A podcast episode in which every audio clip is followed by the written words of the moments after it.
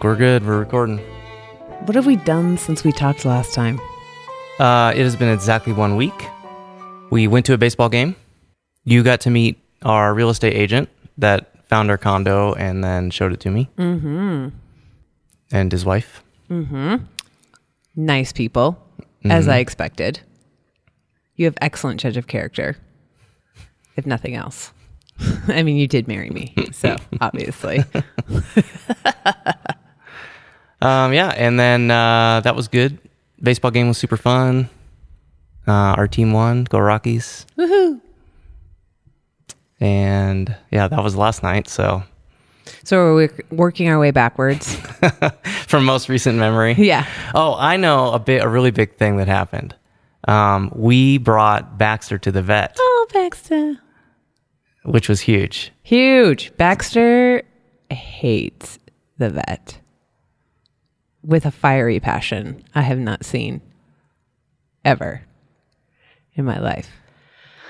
And every time he goes to the vet, I mean, I used to take Baxter by myself, and Chris would always say, You're exaggerating. It wasn't that bad. You're overreacting. I would leave in tears. I remember one time I had to lay on top of him after he'd been giving a bunch of sedatives, and we walked through the mission district like a million times. I had to lay on top of him and give him the nasal spray vaccine, whichever one that is, is at the Bordetella. I'm not even sure anymore.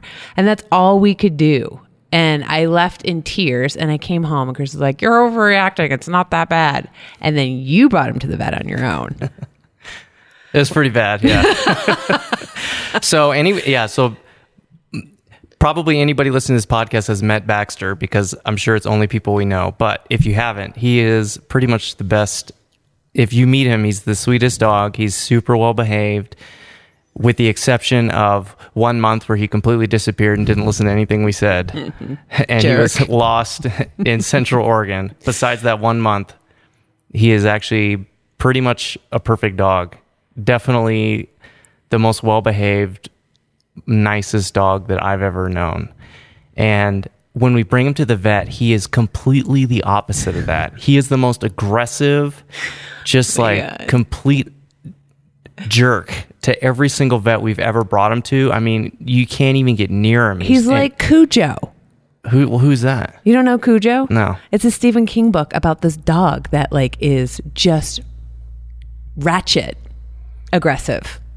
And yeah, secretly I think in my head Cujo, but then I don't know that many people have read that book. So just like what just happened, I never actually say it. I just think it in my head.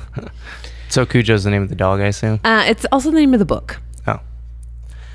Um. Anyway, so yeah, so we've had just had really, really bad experiences at the vet. Baxter is eight years old. He we've we brought him to the vet the first time, uh, or the like the day or the day after we adopted him. See, he was good then though. Right. Go ahead. I interrupted you. Sorry. Well, I was gonna say, and then there was a like a tragic event that changed his behavior forever, and I wasn't there. But if you want to explain, Okay. So we adopted Baxter from a natural disaster. He was about six months old when we got him, and he'd been in a holding facility for about two months, waiting to see if a family would claim him after these epic tornadoes that ripped through Oklahoma. Yeah, this and sorry to interrupt, but this was the Oklahoma tornadoes that was probably about eight years ago or something, right? When we adopted him. Yeah. Yeah, he's eight years old. Yeah. So he was like a six month old puppy when we adopted him, and we went to this adoptathon. I filled out like a nine page application form to make sure that like, you know, he wasn't going to a bad home. And we brought him home, and the first thing he does. Well, we took him out like a million times to go to the bathroom. And so he peed a few times. He peed in the house a few times. I mean, he was a six month old puppy in a new environment, whatever. So finally he poops and there's blood. Not to get too graphic. Sorry, guys. So, anyways, I freak out. I have this brand new puppy and he's obviously really sick because that doesn't happen to normal, well, healthy dogs. So I call the vet, make an appointment. We get there. The vet's very accusatory because he's like covered in scabs because he just survived a tornado. And so I gave the vet the paperwork and he was like not judgmental with me anymore and very nice. And Baxter did his appointment great. He had a couple follow up appointments, which is great. And then a few months later, he had worms. So we had to take him to another vet and everything was great. And he's always been super behaved. So we moved to San Francisco and I didn't have a job and Chris was the only one with an income. And the pet shop up the street was hosting the ASPCA to do vaccines without a vet visit, meaning we could save like that $60 on a vet visit and just pay for the vaccine. So I was like, I am little Miss Penny Pincher. If I can find something on sale or if I can find a discount, I'm going to go for it. Like Chris can attest to that. I always find the discount. And I'm not, I'm usually the opposite. Yeah, Chris will pay like more than he needs to because he has to balance my penny pinching. no, uh, we just think differently about shopping, and that can be a whole other podcast. So I bring Baxter to this thing. We stand in line. I pay the money, and Baxter is still at this point in time. He's pretty young. He's maybe nine months old, maybe. And you know, puppies go through that phase where they want to put their mouth on everything. It's called mouthing, I believe, and he just like to put his mouth around people's arms or hands or feet just being a stupid puppy. And so he put his mouth around this woman's arm and she freaked out, screamed at me that my dog was a biter, had one of those choke leashes on him, yanked him up by the leash, slammed him into the wall. So his like feet weren't even touching the ground, and then tried to like inject him with vaccines. And things went south really quickly. Um, and he has never, ever trusted a vet since that moment. He was nine months old, maybe, and now he's eight. So it's been a very long, arduous journey to keep this dog vaccinated. Yeah, I mean, to, we don't even vaccinate him most of the time. I mean, he was expired. two two years late on his vac on his vaccines. In Bordetella, probably like what even more than that because that's like a six month vaccine, right? So Right. like yes, six seven years behind on that or whatever it was. Because every time we bring him to the vet, it's so bad. We have to um, drug him the night before and then drug him more in the morning. And then we have, and so he's like super drugged. He takes, um, I forget the name of the drugs, but um, one of them is um, is a sedative. The other one's like a antidepressant to like cure some of his anxiety hopefully. And then, um, so every place we've been to in the past, then once once we drug him sufficiently and basically carry him to the car because he's tripping on himself, then we bring him into the vet, and then instantly he's like 200% alert. I don't know how he does it, but he's just like on. He is completely focused again, and then the vets have to inject him and completely wipe him out, just fully sedate him as if he was going under surgery or an X-ray or something, and then at that point they can do the five seconds that it takes to give him his vaccines and Yeah. examine him and whatever. So So whenever we bring him in and he's fully unconscious, we're like, do everything. Like do everything. Yeah, clip Like, his nails. Clip his nails. like I don't care what you want to do to him, but he is yours because we won't be back here for a few more years. yeah, at least three when, when we need to. And it's so and and and um, most of the time it's unsuccessful, and it takes two or three visits. Um, for whatever reason, most of it's because we keep moving, and so we're meeting a new vet, and they don't have a lot of experience with Baxter, so they want to make uh their own interpretation of his behavior. So we bring him in, and then they need to assess his behavior and decide if if they actually do want to drug him or not. And inevitably, people come to the conclusion where yes, we need to drug him. There's no way we're going to be able to work with him. Right. And they have, like, we always have our vet records forwarded. So they know that other vets are doing it. And we tell them. And it's like they don't believe us. It's like each vet thinks that they're the magic touch and that they're not going to have to sedate Baxter. Oh, we've had great experience with dogs like this. Do you know how many freaking times I've heard that? And I just sit there and I'm like, uh huh. Okay, go ahead, try and give him his vaccines and then come back and tell me you need to sedate him. I'm fine with that. I'll sit and wait. So yeah, we got to go to the vet, drug him up. They aren't able to do anything, so we got to schedule it again and, and, and come back in and do it again. And and it sucks because I hate drugging Baxter because it just makes me so freaking sad to see like his eyes get all puffy and he's it's just hor- it wrecks like a day and a half for him and I hate doing it. And so Yeah. when we got to do it multiple times, it sucks. And they still charge us for the full vet visit most of the time. I Right. think like only one vet didn't charge us for the full vet visit. They're like, oh, we didn't actually do anything. So here, we'll just charge you for this. But most vets are like, well, you were here and you saw a vet. So clearly you need to pay the full amount. And I'm like, you didn't do anything. What did the vet do? Verify that he's alive? Yes, I could have told you that. That's not why he's here.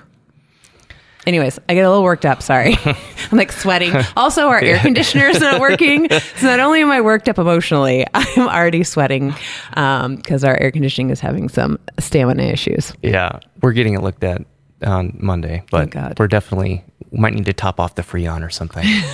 Anyways, um, so this is just part of going to the vet, and it's time uh, we moved here to Colorado. It was time to find a new vet. Also, we noticed Baxter has been like limping a little bit. His, he, he's lifting up his back leg, um, somewhat it's getting more and more frequent now to where it's like actually a little bit concerning. And he's sitting constantly instead of standing so because he doesn't want to put weight on the leg. So that's a little bit weird. So that was another reason why we wanted to go to the vet. And we had all these theories as to why this is happening because he hasn't fallen off anything or as far as we know he hasn't had any injuries. So we're like maybe this is lyme disease. I don't know. We heard about like inflamed joints. Um, because in february when we lost him he was just like he had ticks hanging off of him and We and- lost him in January, honey. What, what did I say? February? Yeah. Oh, okay. Wrong month. So yeah. Oh, so actually, we lost him in December. we actually did lose him in Yeah. December. It was like December 29th. yeah. So yeah, we lost Baxter for 24 days. This could be another podcast. Those of you who know us know that our dog got lost. It was a traumatic event. The world of uh, social media uh, came together to support us. It felt, I felt for once that maybe our society was not doomed. Um, we got him back. He had ticks on him. Chris is a little weird with bugs, so I pulled all the ticks off. um, if you've never pulled a tick off of an animal or yourself, It is so gross. it's not gross. It's nerve wracking because if you don't get the head, the head continues to eat into the skin.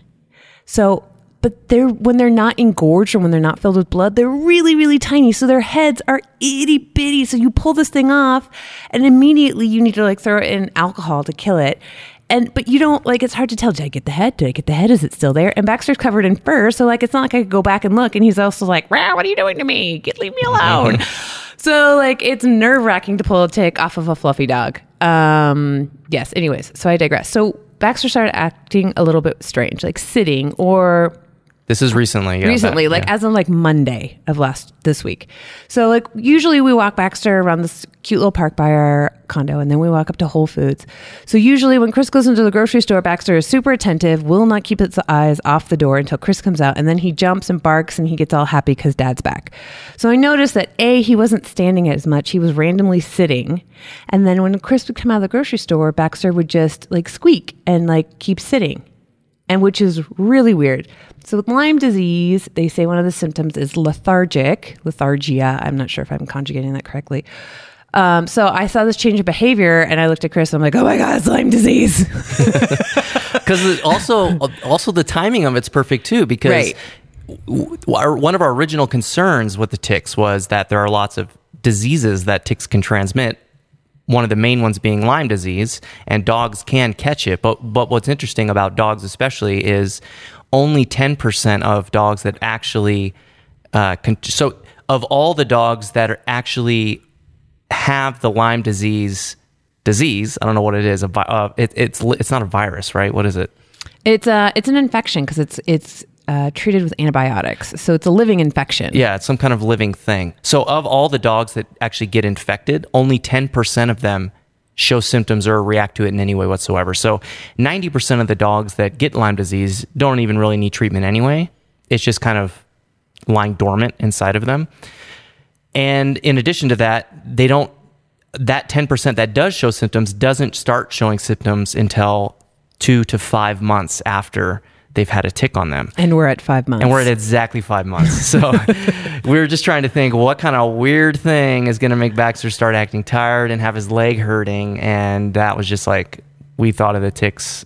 Actually, I think Louisa thought of the ticks uh, uh, right away. So um, anyway, so that's what prompted our our vet visit recently. Yes. and since we're going to the vet anyway and it's like super traumatic then we decided we're going to do all of his vaccines as well and basically anything else that we can inject inside of him during Yes. this one visit. Basically we're taking him for like a good once over you know? I don't know. Uh, there's probably some car equivalent but i don't drive so who knows?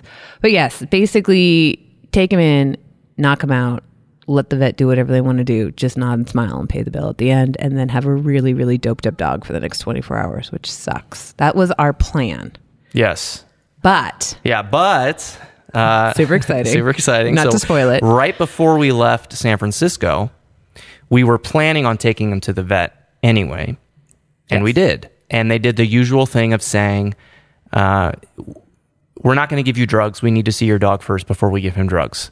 We brought the we brought Baxter in. We did the appointment. They're like, yes, we need to drug him. There's no way we can work with him right now. So they gave us a prescription for drugs. We never went back to them because the experience sucked. But we had the drugs. So now for our vet visit in Colorado, we already had the drugs. This is the first time we've been to a new vet and had drugs already. And so we just called the vet and we said, hey, how's it going? We're going to drug our dog and we're going to bring him in for an appointment. And here's the list of things we would love to get done. And um, yeah, it was just like a really good experience. From the first phone call, I don't know what made me really, really want to pick this vet. Because when you look at vets, there's two types of reviews on Yelp. There is five star, this vet is amazing. It usually has to do with the, a dog either in an emergency situation or a dog dying. Like they were super sweet when I had to put down my fluffy, or, you know, uh, Felix got hit by a car and they saved his leg. I don't know. So those are all the five star reviews. And then there's like the one star reviews that are like, oh my God, I brought my brand new puppy there. And, anyways, there's some like traumatic experience. So there's never like a two to three to four star review at a vet. So all the vets in Colorado, all the vets not in Colorado, in Denver have about the same like average starring on Yelp, but something about this vet, I don't know what it was. I was like, this is the one I want to bring him to. So I sent like three different vets to Chris. I'm like, will you look these over and tell me which one you think you want to call? Because you know, teamwork makes the dream work. Mm-hmm. And Chris picked the same one. So for me, I know mostly what it was. Was it their website? It was their website. I have this really big thing about people having crappy websites. I just can't trust them. We were talking about this earlier today. Yeah, there was an awful billboard, and I'm like, I'd never trust those guys. Yeah, it was like a billboard for a lawyer, and their billboard was so horrible. And I was like, if they spend this little time on their public image, I can't even imagine the amount of things that they're not thinking about when they're lawyering for me. Right. It's so, like general so, attention to detail. Like, yeah, I really appreciate that. I really appreciate that. So that's what got it for me is um, immediately, uh, I, yeah, Yelp is kind of tricky because everybody has five star or one star is kind of just how it works on there. And, um, uh, so yeah, it's, it was it, it, was good, but I, I did just like look at everybody's website and I just like their website. It was it was the easiest to understand. They had a really good about section. They have tons of pictures and um, yeah, they just seemed it, they just they just had more information out there. I, I, got to know them more than the other vets. Is is what wanted me to go with them. Right, and then I called, and the person who answered, which is usually a front desk person, which is usually not a vet or a veterinary technician, even, um, they were really kind. They actually listened to the words I was saying. They put me on hold to go confer with the doctor with what I was saying and to write down the prescriptions that Baxter had and the dosages um, that it was prescribed and to see if. Um, I, they wanted to change it or if they were okay with it. And like from the very beginning, everyone actually I felt listened to. I didn't feel brushed aside like, oh, this is an overreacting pet owner. This is like somebody who knows their animal and they're giving us information and wants to confer with us. So they treated me like an adult, which is nice. I appreciate that, you know, in my 40s now. Can I call myself a grown up? Um, so made the appointment. They even I made the appointment for 9:30 and then she said, "Wait a minute." Is it okay if we bump it back to 10:30 because then you can have more time with the doctor which is a huge gold star cuz I had told them that he's very aggressive and that things are probably going to be messy. And she took the opportunity to think ahead and say maybe I should book more time with the vet instead of just like the standard 20 minutes or whatever most dogs get which gold stars all over like confetti woohoo loved that. Yeah and they they basically just trusted you, which yes. is something that vets never do. I mean, never. they were like, okay, yeah, you've lived with your dog for eight years. We're just going to trust what you say and roll with whatever your game plan is. So, yeah, we just drugged him, brought him in like normal, except the difference here is everybody came in and like everybody was on the same page. I mean, they knew, they knew everything about Baxter. They had got his records already. They're like, hey, we know about all his surgeries. I mean, they weren't even reading anything. They just like had it memorized. And so they just took the time to like learn about his background. And um, we were working with a doctor who specifically likes working with dogs who he he said who, dogs who are misunderstood. Which is so what Baxter is. He's misunderstood. He's so misunderstood. All his vet pictures, when you walk in and get the vet selfie, my he's got his muzzle on and he looks so like droopy and drugged that they're the most horrible picture ever. so awful. Um, um, so yeah, of course, he had his picture taken with his muzzle and stuff. But um, at the end of the appointment, you know, when he was all done, we we took his picture, so he looked happy and didn't have his muzzle on. And, Yeah. Um, but yeah, we didn't we didn't have to to knock him out. I mean, they spent Like an hour. they spent at least an hour.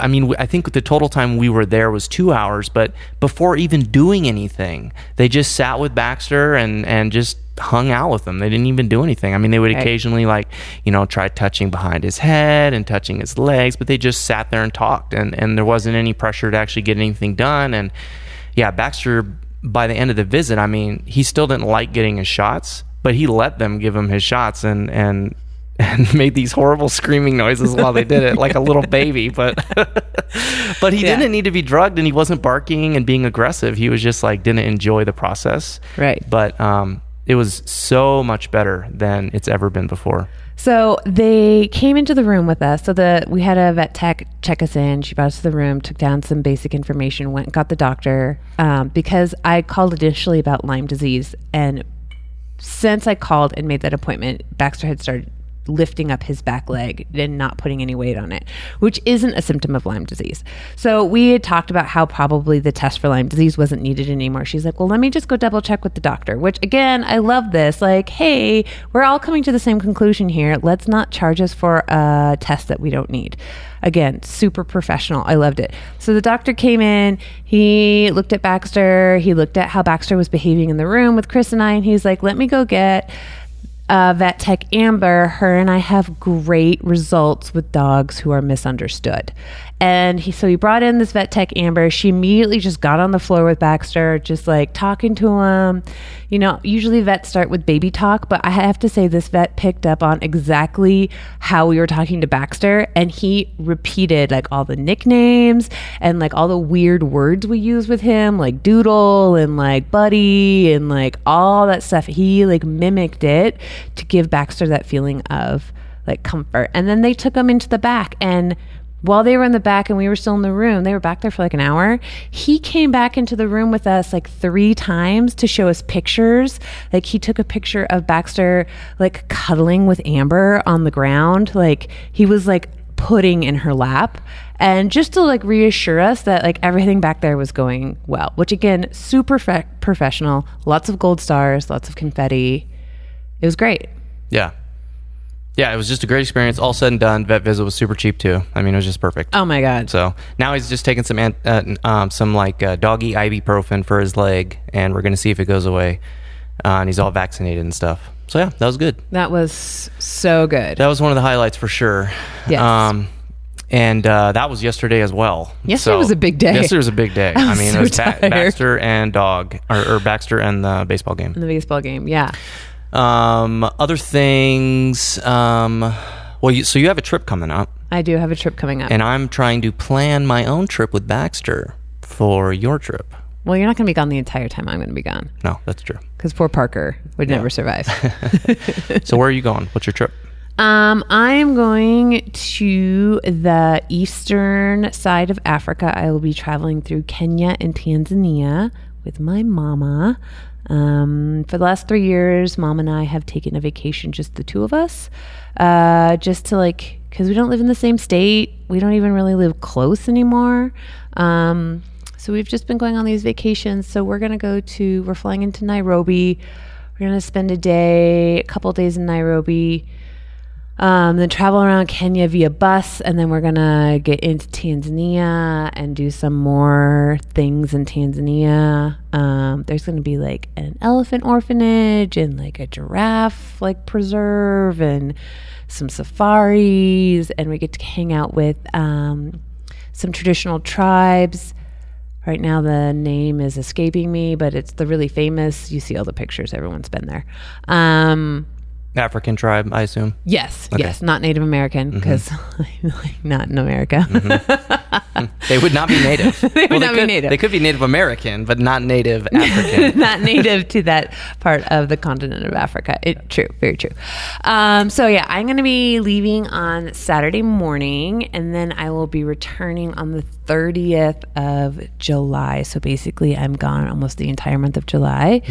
So Chris is going to have to fend for himself with the mammals. so many camping trips. This is like prime time Colorado camping. So I know I'm missing it. yeah, I am so pumped. Um, I'll think of them as scouting missions. So I'll, we'll find all the good spots, and then we'll just go back when you get back because we'll still have like a month. Then it gets lame because we pull up to something and I'm like, ooh, and you're like, I've been here before. Yeah, that's true. I've been here before. like all of Oregon. I've been here before. I've been here before. Oh Yeah. yeah. I've been here before. Oh yeah, I've been here before. That was the great thing about California because you'd been to a few places, but we definitely Yeah. like found places together that were super super cool, and that is like really fun for me. Yeah, I agree. I yeah, or, Oregon was pretty tapped out on that bike. I went everywhere, but the but we still like in the truck we see new stuff all the time. So we would make make an effort to go to places we've never been.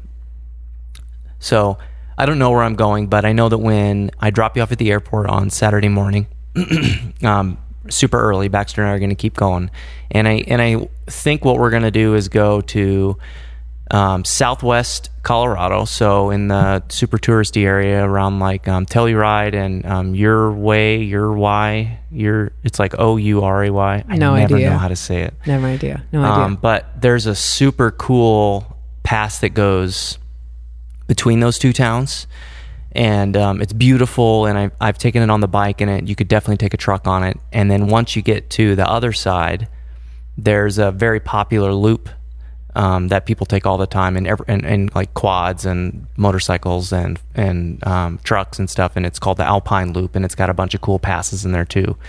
Like I think Cinnamon Pass is one of them, and Engineer Pass, and Colorado is a mystery to me, an absolute mystery. I have no bearing whatsoever. Like I know where our condo is, and I've biked to school a couple times.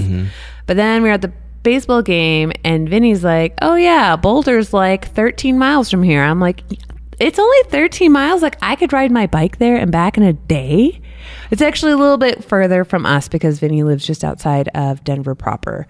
So it is actually like 13 miles from his house, but it's like 20 something. But, anyways, Colorado seems so big and vast, and yet everything seems close. I don't, never mind. I'm, it's still kind of big because like uh, to get to Telluride is like six and a half hour drive or something like that. Right. And I guess I think of it like when we would go to Tahoe, and that's a six and a half hour drive, but Tahoe's like five minutes away from San Francisco. It's just traffic. So, you know, six and a half hours to me just means it's like, oh, it's just right next door. You're just stuck in traffic. We're just gonna we're gonna go to we're gonna cross the Bay Bridge. Yeah, we're gonna go to Oakland. Six and a half hours. Yeah, so I think I'm just readjusting my perceptions of like time and space um, here, and it's it's fun. It's fun to like explore a new place. And Telluride has this crazy reputation. It's like people talk about Telluride like they talk about like going to like sacred sites almost. It's like a spiritual learning. Or that's how I'd always heard it. Like I'd heard of like people going to Telluride on like meditation retreats or like yoga things or like really getting in touch with like some sort of spiritual like medium, whether it's like plants or like movement or like hiking. And so I was saying to Chris, I'm like, so what's this Telluride place and why is it so like sacred? He's like, it's just a hipster town in the middle of nowhere that has good coffee. so now I have so many questions. I have like- so the- many questions. yeah. I, I have. I don't think I've been there enough to give it a great description, but I've been there a couple times, and it's it is a super cute mountain town, but it's very touristy and and modern. So it's got it like we could live there and be happy. I think I feel it's too small for us, but like it's got all the stuff. Like it's got a great grocery store, great coffee, great restaurants. It's the main stretch is walkable. Everything is like brand new because of all the, all the tourism, and it's like a lot of mountain towns where in the winter everybody goes there to ski, and then in the summer everybody's doing the the So four like wheel stuff. Truckee. Is it like Truckee? It's very similar to Truckee. Yeah, it's very except uh, except it's like old Truckee. yeah, Truckee, California. It's similar to Truckee, except more remote. So Truckee is like there's a lot of people. It's close to Tahoe. It you know there's a lot of people, but it's the same kind of thing. Yeah, it's like a mountain town with lots of cool stuff. Except because it's in Colorado, because the mountains are even bigger here, it's much more remote, and it really is like inspirational to be there. It it it's very there's nowhere that I've ever been that just is so jaw-droppingly beautiful. It's so high in the sky and these passes you can see forever and there's lakes as well, high elevation lakes. Um and it's just it's just so beautiful. It's hard to describe. It's so rocky and and and gray but colorful at the same time because of all the snow. So it's like you have gray rocks everywhere and then these giant green trees and um oh also there's a lot of um, mining stuff up there like uh, uh, unused mining stuff Oh, like old mining that's been like mining equipment like um, shacks and um, even some mines as well and just like abandoned and yeah, just like abandoned equipment and wooden buildings and stuff. And um, so a lot of times you'll see those like little cabins that look like they're in the middle of nowhere because they are, and nobody really uses them anymore. they have those up in the Cascades too Yeah, I think they're. in Washington. They're probably everywhere in along yeah, yeah. along the mountains. Um, yeah. Anyways, it's just it's just super beautiful, and it's kind of like Disneyland for off road stuff. Yeah. So I'm a little jealous that they're going to Telluride, but I guess Chris is probably a little bit jealous that I'm going to Kenya and Tanzania. A little bit, a little yeah, bit. I know. potato, potato, right? um. So yeah, I'm going on that trip. So I guess I think should we tell them what we're going to do while I'm gone? Our podcast plan, or should we let it be a secret? Oh man, yeah, this is yeah. I don't know. This is uh, it's such a it's such a high production, popular podcast. It's kind of I don't know if we want to reveal that stuff and be held up to. No, I mean it's nothing nothing fancy. Basically, Luis is going to be gone for a month, so we do- we do want to keep this going because it's because it's fun and uh, it's nice to give updates this way um, rather than calling lots of people and stuff. Um, but uh, yeah, Louisa won't be here, so we're gonna try to record another episode before she leaves. Yeah. And then, what were you thinking while you were there? So I think what we're to what I'm going to try and do is internet connection, Wi-Fi, or any sort of data connection is going to be few and far between. But what I'm going to try and do is do little updates um, about where I am and what's going on, and in voice memos on my phone. And then when I get to Wi-Fi or a data connection I can connect to, um, send those to Chris, and he can work them into like a mini episode. It might not be like our full length because who knows.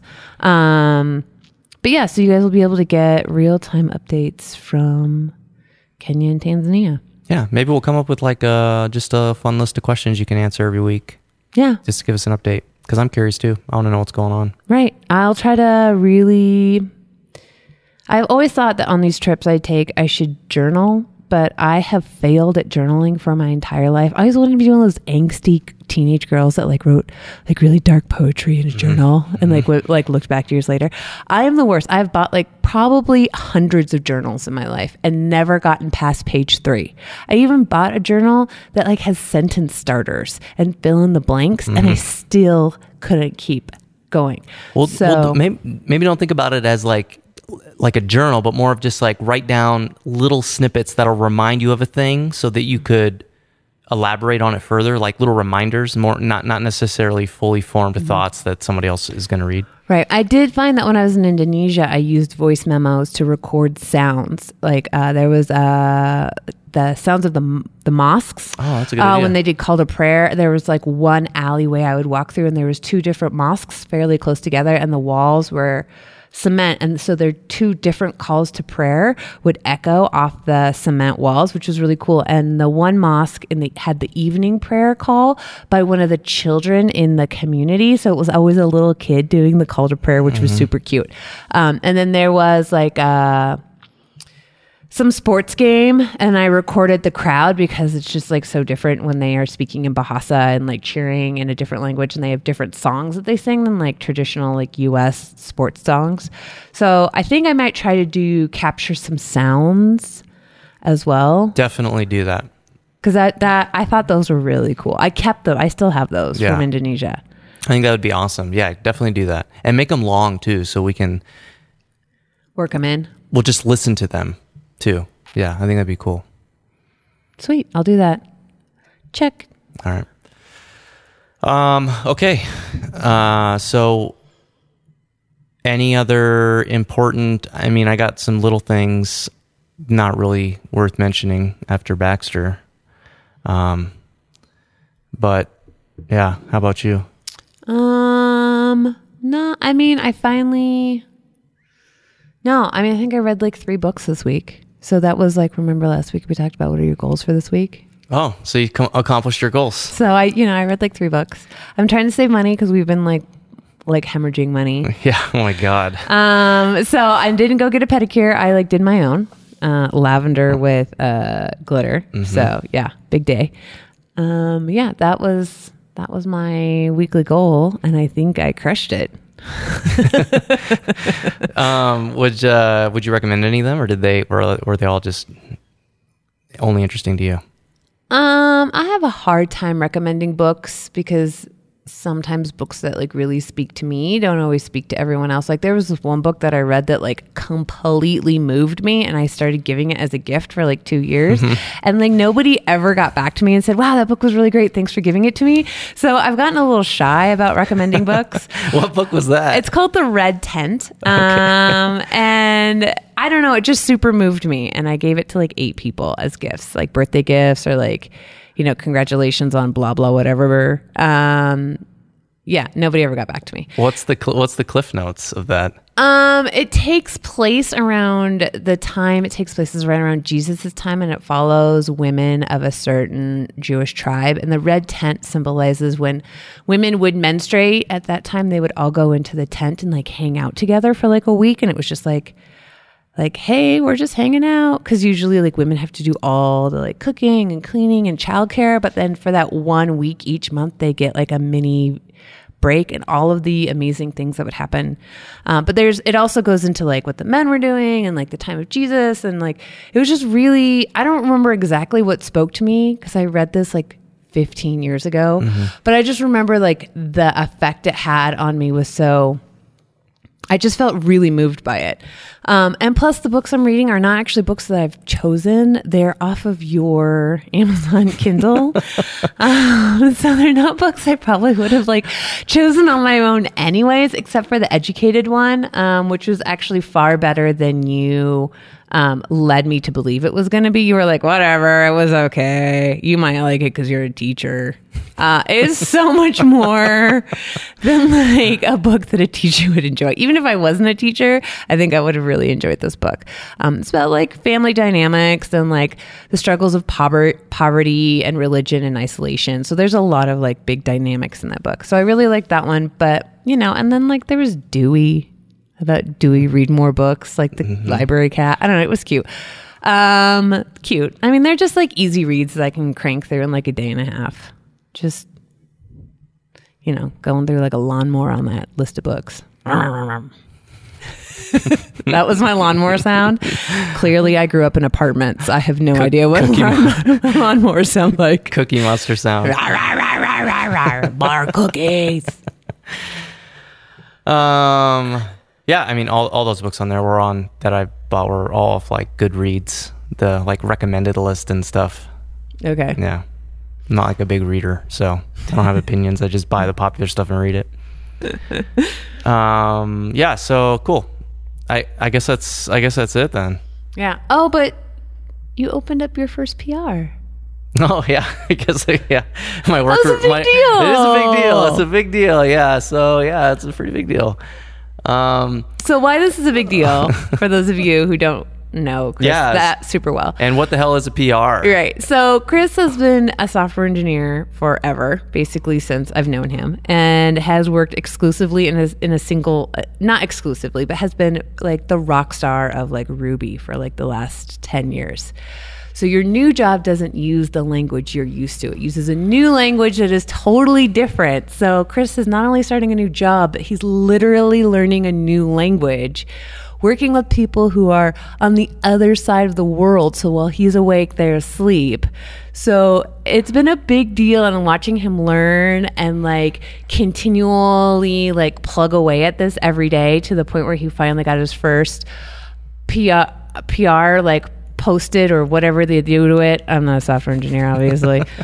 uh, it was a big deal. It was like a culmination of like, you know, a couple weeks of like struggling to learn a new language. And, you know, programming languages are just like spoken languages. You have to muscle through some really awkward phases before you feel at all comfortable saying anything out loud. So you finally said something out loud. Yeah. I'm so proud of you. Yeah. P. Uh, yeah. Thank you. Yeah. PR is uh, PR short for pull request, which is um, it's basically when you. It's really common today when you're working with multiple people on a project that you'll make changes to the code. You know, you'll fix a bug or you'll add a feature, and then you'll propose those changes to the to the rest of the team. That's called a pull request. This is something that GitHub invented. The whole idea of what a pull request is. Um, GitHub is a place I used to work, and um, so we use this. Uh, version control system called Git, which just tracks all the changes that you make in code. And this allows you to say for example uh, you know i work at facebook. I don't want to work at facebook but let's say i did work at facebook. And uh, i write this new feature you know let's say i write this feature where when you get a notification it makes a bing sound you know? And i wrote that and i'm really proud and i wrote the code.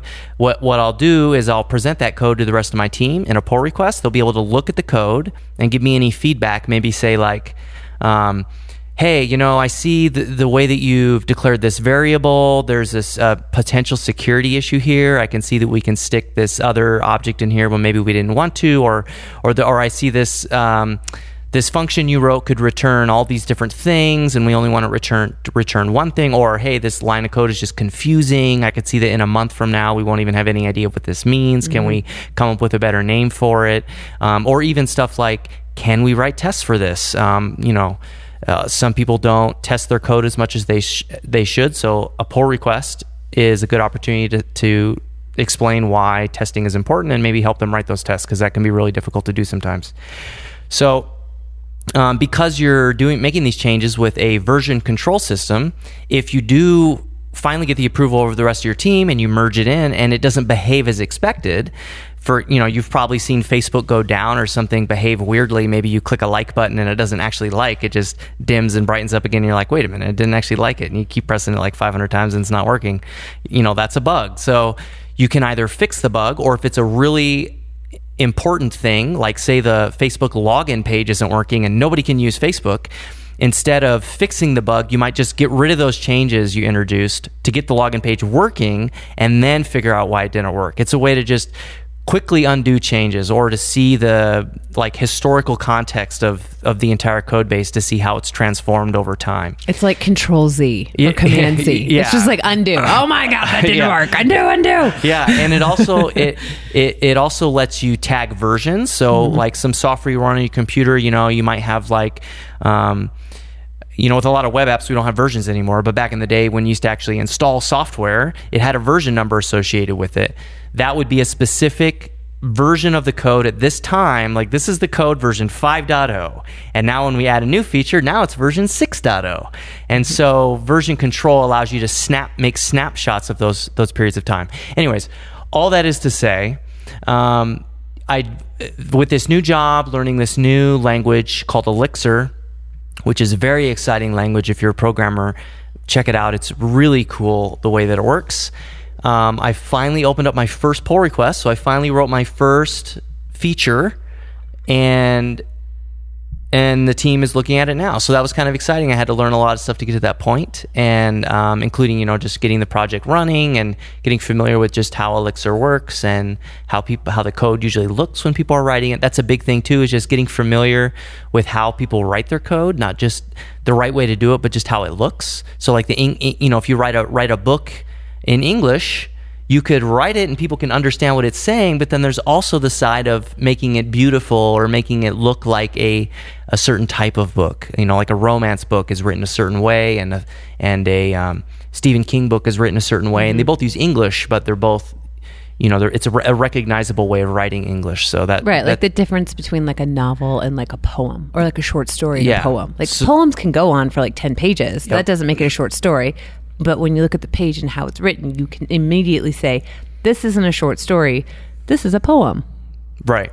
Exactly. It's the same. It's the yeah. same. So with a language like Elixir, which is the language I'm using now, you can write something that works, But there are a whole bunch of ways to write that, and you want to write it in a way that people are familiar with so that when they look at your code, they can almost not even read it and understand what's going on based just based on how it looks and how it flows and that kind of stuff. So yeah, that was a big that was a big thing for me. I still suck at it, but um, I'm uh, improving by the day. So it's super fun to watch. yeah, it's, very- super fun to watch. It's very because ex- I'm home all day and Chris works from home.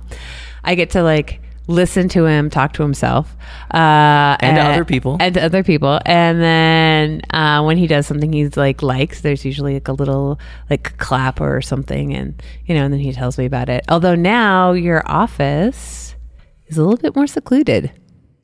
a little bit. Yeah, we got we got some uh, like acoustic separators. Yeah, is super fun. this room is still huge, so there's still a really big echo, I think. But um, these these uh, we, there's basically these stand up panels. They're like six feet tall, and I actually don't know how tall our ceilings are, but they're very tall. Do you know? I think they're eight- 15, 18, 20 feet, something Well, like that. Well, in the that. kitchen, I think they're like twenty something. Yeah. but here I don't. Yeah, they must. They must be like fifteen.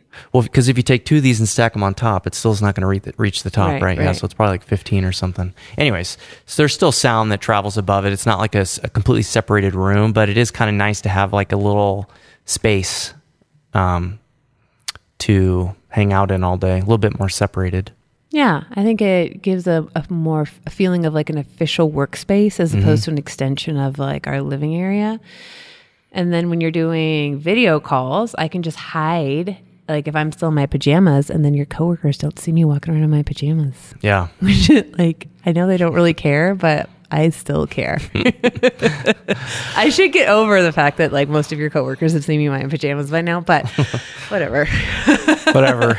they all got babies and dogs and whatever, so they all got their own thing going on. Part of the thing of working from home, you get to learn way more about your coworkers than you usually do. What, like, including what they eat, what they drink, uh, what they look like right when they wake up or right when they go to bed. Especially with this new job with the time zones, I'm taking like I'm doing meetings at six or seven in the morning or six or seven at night, and so people people are on all kinds of weird states of their day. Yeah. Um, it's pretty interesting to see. Super fun.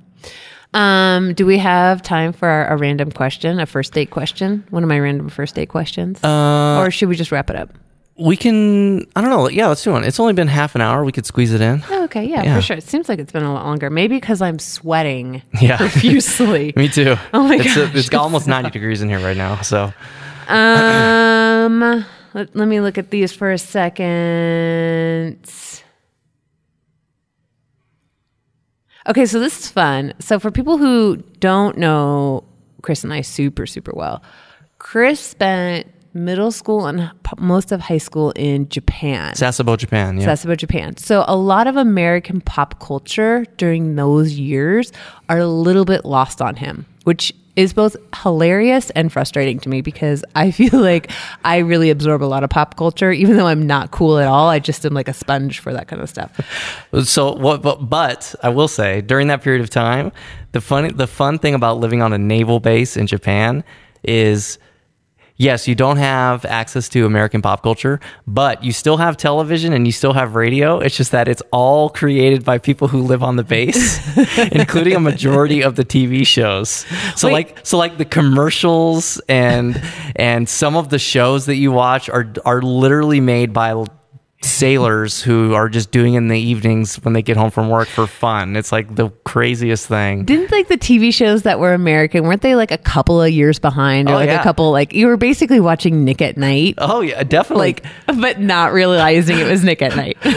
yeah, it was. Uh, they mailed they so bases in the United States would mail VHS tapes to the base in Japan, and they would play the tapes on repeat on the channels, and then they would cycle them out. And actually, my mom had her own system going where she had with her mom, with my grandma. Uh, my grandma would mail my mom tapes every week of Young and the Restless. And so she would pop those in the VCR and watch Young and the Restless, and then return the tapes and then override it with the new copies of the show, and then bring it back in again. The postage remember- I must have been outrageous. Da, da, da, da, da, da, do, do, do, do. Yeah, it was great. The theme song. Um, so, with that preface, the question that I chose for today is What fad did you never really understand? Oh, that's tough. So you have to pay attention to fads for that to be a thing. I know, which is why I think it's funny. Um,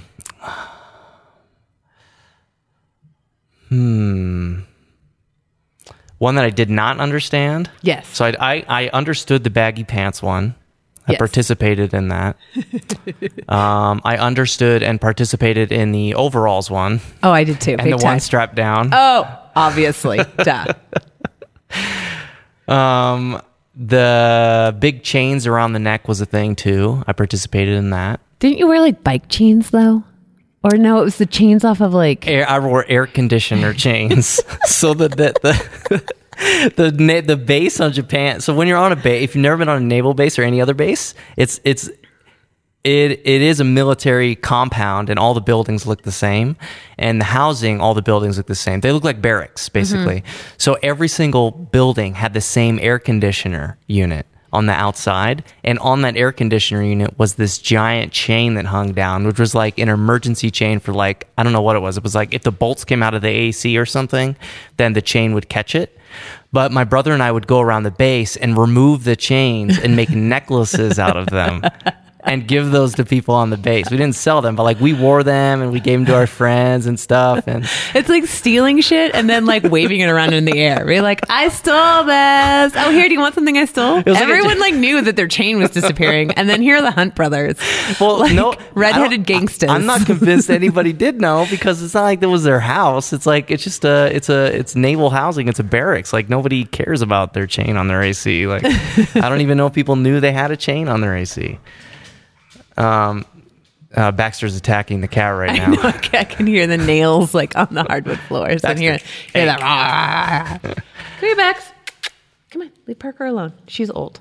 Um, okay, so fad that I didn't understand. Um, I can say I did not understand the air conditioning chain fad, which was only a fad for you. But um, I feel like it's got to actually probably be a current fad, if I had to pick one. okay, there uh, there was no time limit on this. Um, what what is a recent one? Oh, hey, buddy. Oh, is that your hedgehog? So one, um, uh, um, oh, so Snapchat is that a fad? I don't know if that's a fad. Is that a thing? I mean, fads are like short lived. Fortnite is that a fad? still going strong. free video, free multi massive online video games is that a fad? I feel like that's a fad. Ba- um, uh, uh, what are they called? Um, I forgot what it's called. There's it's a genre of, of massive amounts of people playing in the same game. It's the new one? Legends or something? uh, Legend- League of Legends? League of Legends. League of- That's the new yeah. free one. Yeah. yeah, I don't know. Um, for me, the fad, and this was a fad when I was in high school, and it kind of faded for a little bit, but it's back like wildfire.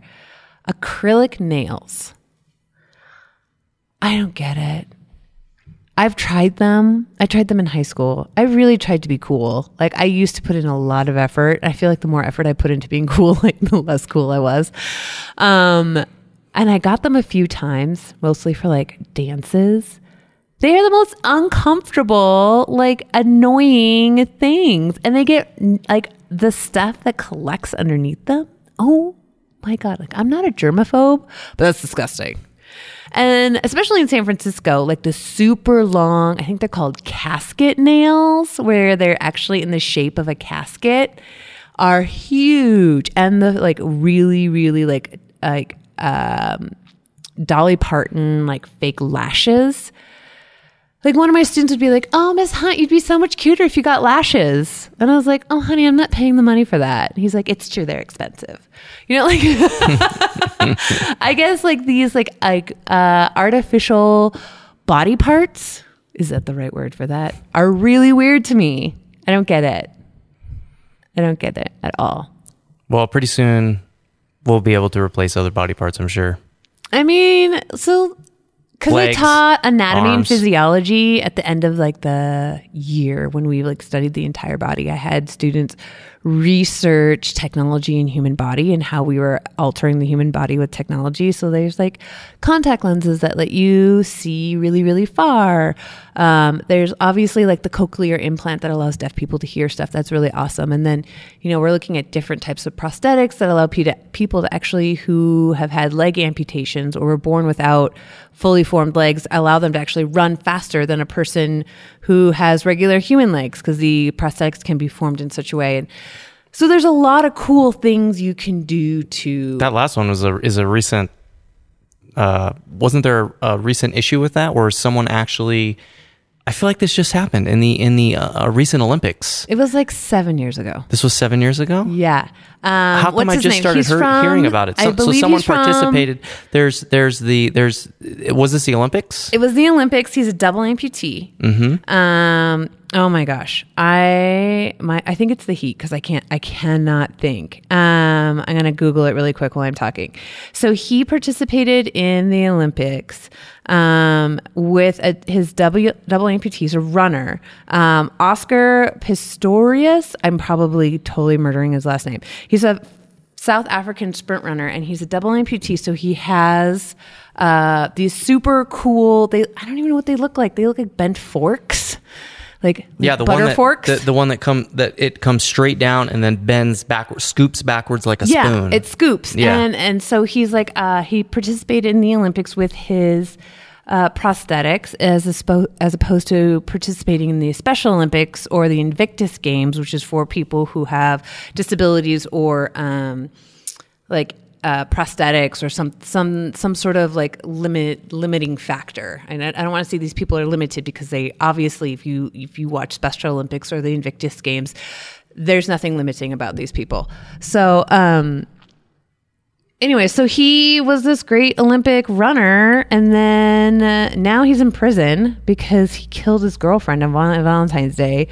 The stories vary, um, but being a double amputee, his argument was that he thought there was an intruder, and because he didn't have his prosthetics on, his fight or flight instincts basically were at a higher level because he felt really vulnerable without his prosthetics because he couldn't get up and run or walk or like escape. So he ended up killing the intruder with a gun, and it ended up not being an intruder but his girlfriend in the bathroom. Her family says it was murder. He says it was self defense. There was a long trial. He's in jail, I believe, now. He was convicted. Uh, but yeah, I don't. oh, so him racing happened a while ago. The Yeah. murder happened recently, which is why it was in the news. Yeah, I mean, that happened like even like three years ago, I think. Okay.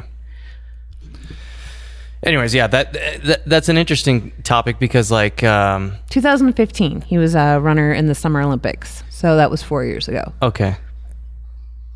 That's kind of recent. That is but- kinda 'cause he- recent. How how often is the Olympics? It's only like every few years, right? Every, well, the Summer Olympics are every, the Olympics are every two years, but they alternate. so 4 years. Yeah. So the last Olympics. Yeah, I guess so. Yeah. Huh. How about that? Um, yeah. So interesting. Interesting. I mean, I don't want to lose my legs, but some people say that, the, you know, the way that that particular prosthetic works is it has more make- potential energy than your legs are able to produce. Yeah. And so it's actually an advantage, which is interesting because he doesn't have legs. I mean, who the hell wants to lose their legs to run faster? But at the same time, it's like, yeah, I don't know. It's it's hard to equalize these things. It's the same with the steroids argument. Um, there's a woman who is doing powerlifting now. I do not remember. I don't remember her name. This is some. I listen to the Joe Rogan podcast, and he always talks about this crap. But um, she has a very high level of testosterone naturally. And so she's able to, she's just very muscular like almost to the level of a man. Yeah. but if you look at her the you know the way that we would define a man and a woman in a competition context she's definitely a woman. Mm-hmm. However she has an amazing amount of testosterone that she produces naturally. Mm-hmm. So she's at this ad- strange advantage but you can't just say you know it's hard to define like what what is how do we equalize all these people? You know if one person's wearing a prosthetic one person's not should they be allowed to compete against each other? I don't know. You know it's like the man versus woman line. It's kind of arbitrary because it's a spectrum. I mean Right. there's not one man there's not one woman. It's a it's a you know we can we can depending on how you define that you can certainly draw a line but even then on like an on the sense of how athletic is a person there's a massive spectrum there's so many women that are so much stronger and faster than many many many men Right. even perhaps a majority of men but yeah it's just like trying to make it so that people can still compete even though they're not as good as the best person you have to you know, create these like um, these buckets of people somehow Right. i guess And it's like the thing is, if if this runner with the double amputees or this woman powerlifter with the extra with the higher than average levels of uh, testosterone, if they were winning every single event by leaps and bounds, then I think that the committees who run these competitions would come together and have a discussion. But if you look at athletes who are like this and even this is branching out into the transgender community as they they are becoming more um, accepted in different areas um, they're not hiding anymore and now there's actually um, athletes um, really really good athletes and the thing of it is is it is a spectrum for both uh, for the for the human race. It doesn't matter like what your XY chromosomes say. It doesn't matter how you identify mentally.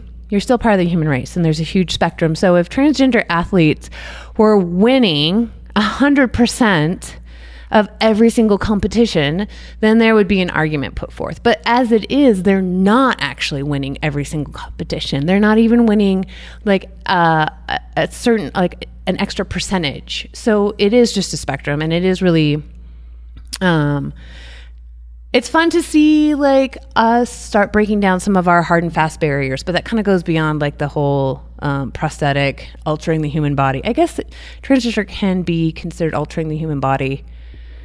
That's not the assignment I gave my kids, so I keep thinking it back into the assignment that I gave my students, I which think, was I like, think also it depends on what on on on. I, I don't think transgender means taking. Um, I don't think it just it, it implies you're gonna take uh, hormonal supplements. I think it's just it does. oh, it does. Yeah, Okay, that's part so of the definition. You, so yeah, if you are a transgender person who has fully transitioned, you have had the surgeries or you've begun the surgeries and you've lived for before they allow you to do the surgeries. They you have to live. You have to go through X amount of years of uh, therapy, and then you have to live as that preferred gender for X amount of years with hormones. So you can't just go in and one day and be like, I've decided this isn't working. I want to change. It's a it's a really really long process, um, and it does involve like all the surgeries and the hormones.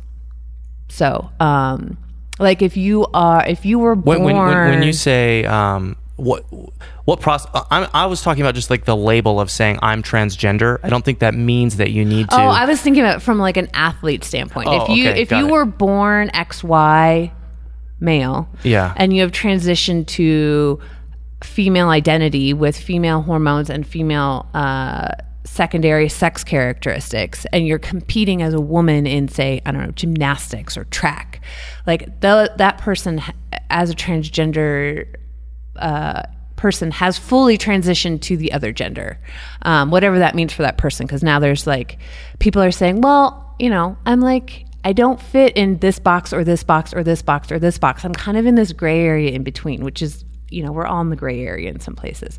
But yeah, for like my students in high school, because they're not 18, they can't consent to hormone therapy or surgeries with their families, they can identify as transgender and, you know, then you know I ask what their preferred name is, what their preferred pronouns are, um, and go from there. And then they work through that with their family, their community, their support system, their medical professional, like whatever, wherever that takes them through their journey.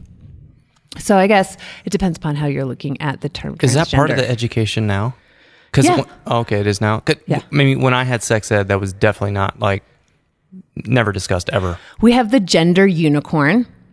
Uh, that we talk about gender as both genetic and uh, I, how you identify.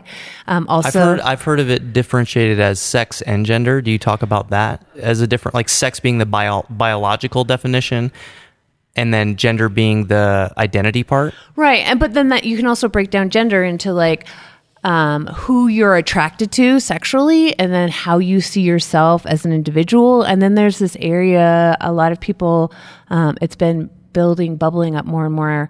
Um, it's like non-binary, where you might be a man and you're primarily attracted to men, but the term gay doesn't really fit you.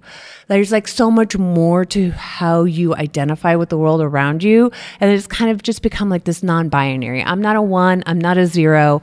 I'm like in this space in between.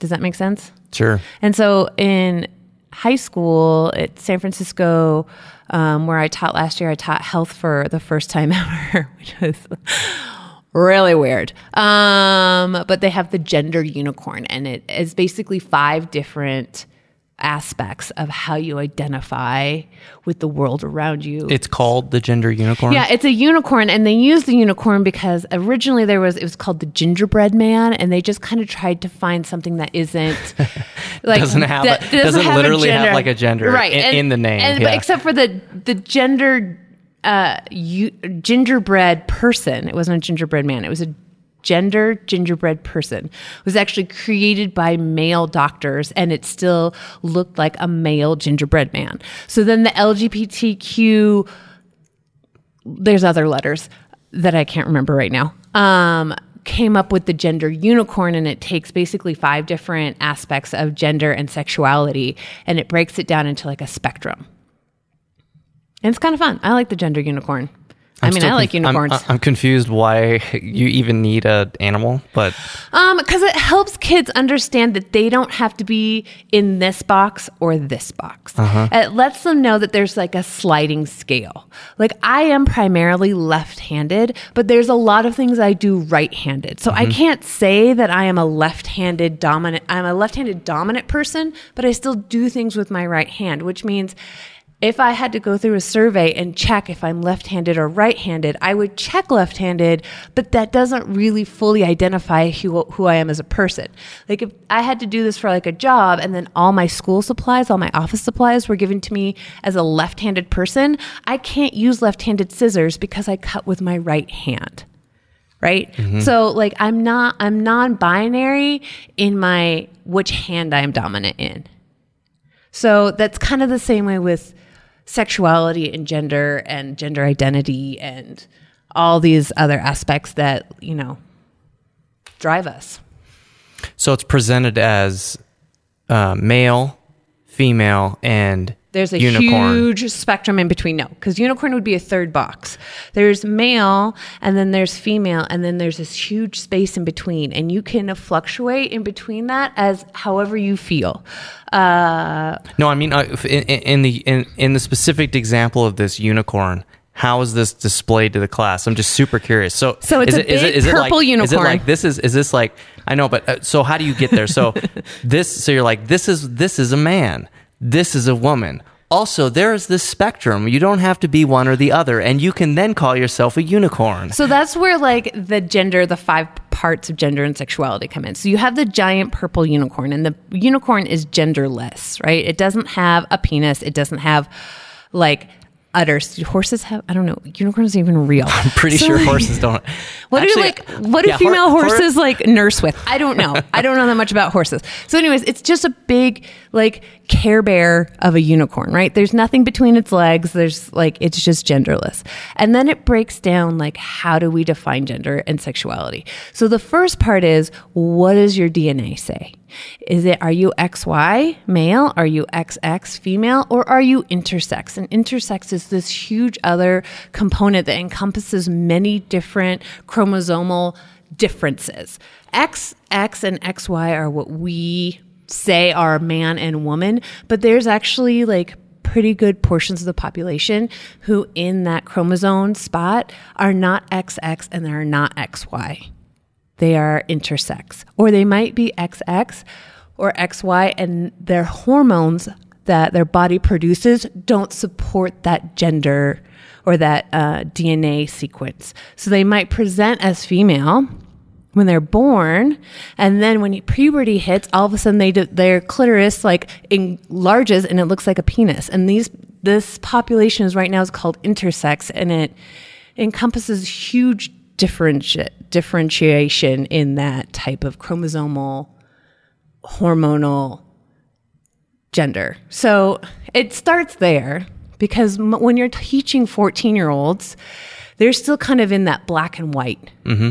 unless they have encountered a difference in their own family or within themselves, right? So most kids are like, you're either a boy or a girl. What's the problem? So when you start it by talking about intersex, they get really curious and they want to know more. They're like, what? Are you serious? I thought it was either this or this. It's like, no, it's not ketchup or mustard. There's also barbecue sauce and mayonnaise and butter. Like, you know, you have to like And start re- don't forget relish. the relish, right? It's got like it's got like texture. So you start there, and then when they realize that nothing is black and white, that there's all this stuff in between, it starts opening up ideas as to like, you know, I might really mostly be attracted to men, but there is a like there are certain women that I've met in my life that I've been attracted to. Not every woman, and it's not even always sexually. It's just like different. So we can talk about like how you don't have to. F- like try and fit yourself into a bubble that doesn't fit you. There is no bubble. We're trying to break the idea of you are here, this is who you are. You have to subscribe by everything here, like the left-handed checkbox. Like left-handed things don't all fit me. I need some things to be right-handed. That type of thing. So that's the gender unicorn. And I don't remember all the five parts of the gender unicorn because I only taught health once. One of them is a horn. No, it doesn't actually go through like the parts of the unicorn. the gender unicorn is just like a like way to uh, broach the idea of like something not fitting into exactly what you expect it to be. Mm-hmm. Right? It's not a rhinoceros. It's not a horse. It's not a narwhal. It's a unicorn. wow, that that just was a whole tangent right there. Yeah. Good. How did we even get there? I don't. E- I don't even know. We'll have to go back and listen. That's how these work, I guess. It's just us talking for an hour and then we Mm-hmm. turn it off. Um, y- after after ten minutes of updates. um, okay, cool. Well, is there anything else you want to say before we cut this off? And um, yeah, anything else? Um, no. This is. I was actually dreading this today. I've been so tired from the heat. I was dreading this. Is actually. It was actually really fun. Again, I really, really, I love this. Yeah, this, this is so much super fun. I can't believe I fought you for so long on doing this like podcast together. Yeah, it's a blast. Yeah, good times. We kind of do this anyway. We're just recording it.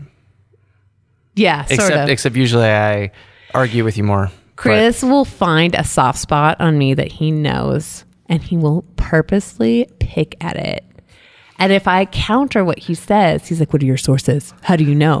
I don't. I don't always ask like that. I just uh, like you'll say you'll say something like you know they said this, and I'll just You'll I'll just like, clarify to say who's they. Who's they? I just want to know who this person is. The, the problem is, is that he usually picks these times to have these discussions, I will say, maybe debates, usually on our last dog walk of the day, mm-hmm. like right before bed. And and I don't know how many of you get home from work and are completely and totally drained, but like as a teacher making like thousands of decisions with hundreds of kids all day long, I am usually like a, a mental zombie. And then right when I'm about to go to sleep, he wants to like have these really I find them like combative and like mean and he just likes to pick at me and he thinks they're hilarious. And like there's some days where I just look at him I'm like I'm not talking to you. I'm ignoring that you're standing next to me because I can't do this right now. Now, in my defense, especially when you're when you're not on summer break, when you're teaching, the only person I talk to all day is Baxter. That's true So by the time you get home, I have not talked to another human for the entire day. And we'll go do grocery shopping and I'll probably talk the entire time. And then we'll come back and we'll eat and then we'll watch a show. And then now we're walking the dog and I'm still fully activated, whereas you have you are depleted. So we are on slightly different schedules in terms of talking. That's why it's so good for you to belong to a CrossFit gym mm-hmm. that requires you to interact with other human beings. Right. It's a very social workout. It's a very social workout and it gives you that little bit during the day and then and then it doesn't fall solely on me. Baxter, get out of the bathroom. No eating cat poop. Baxter.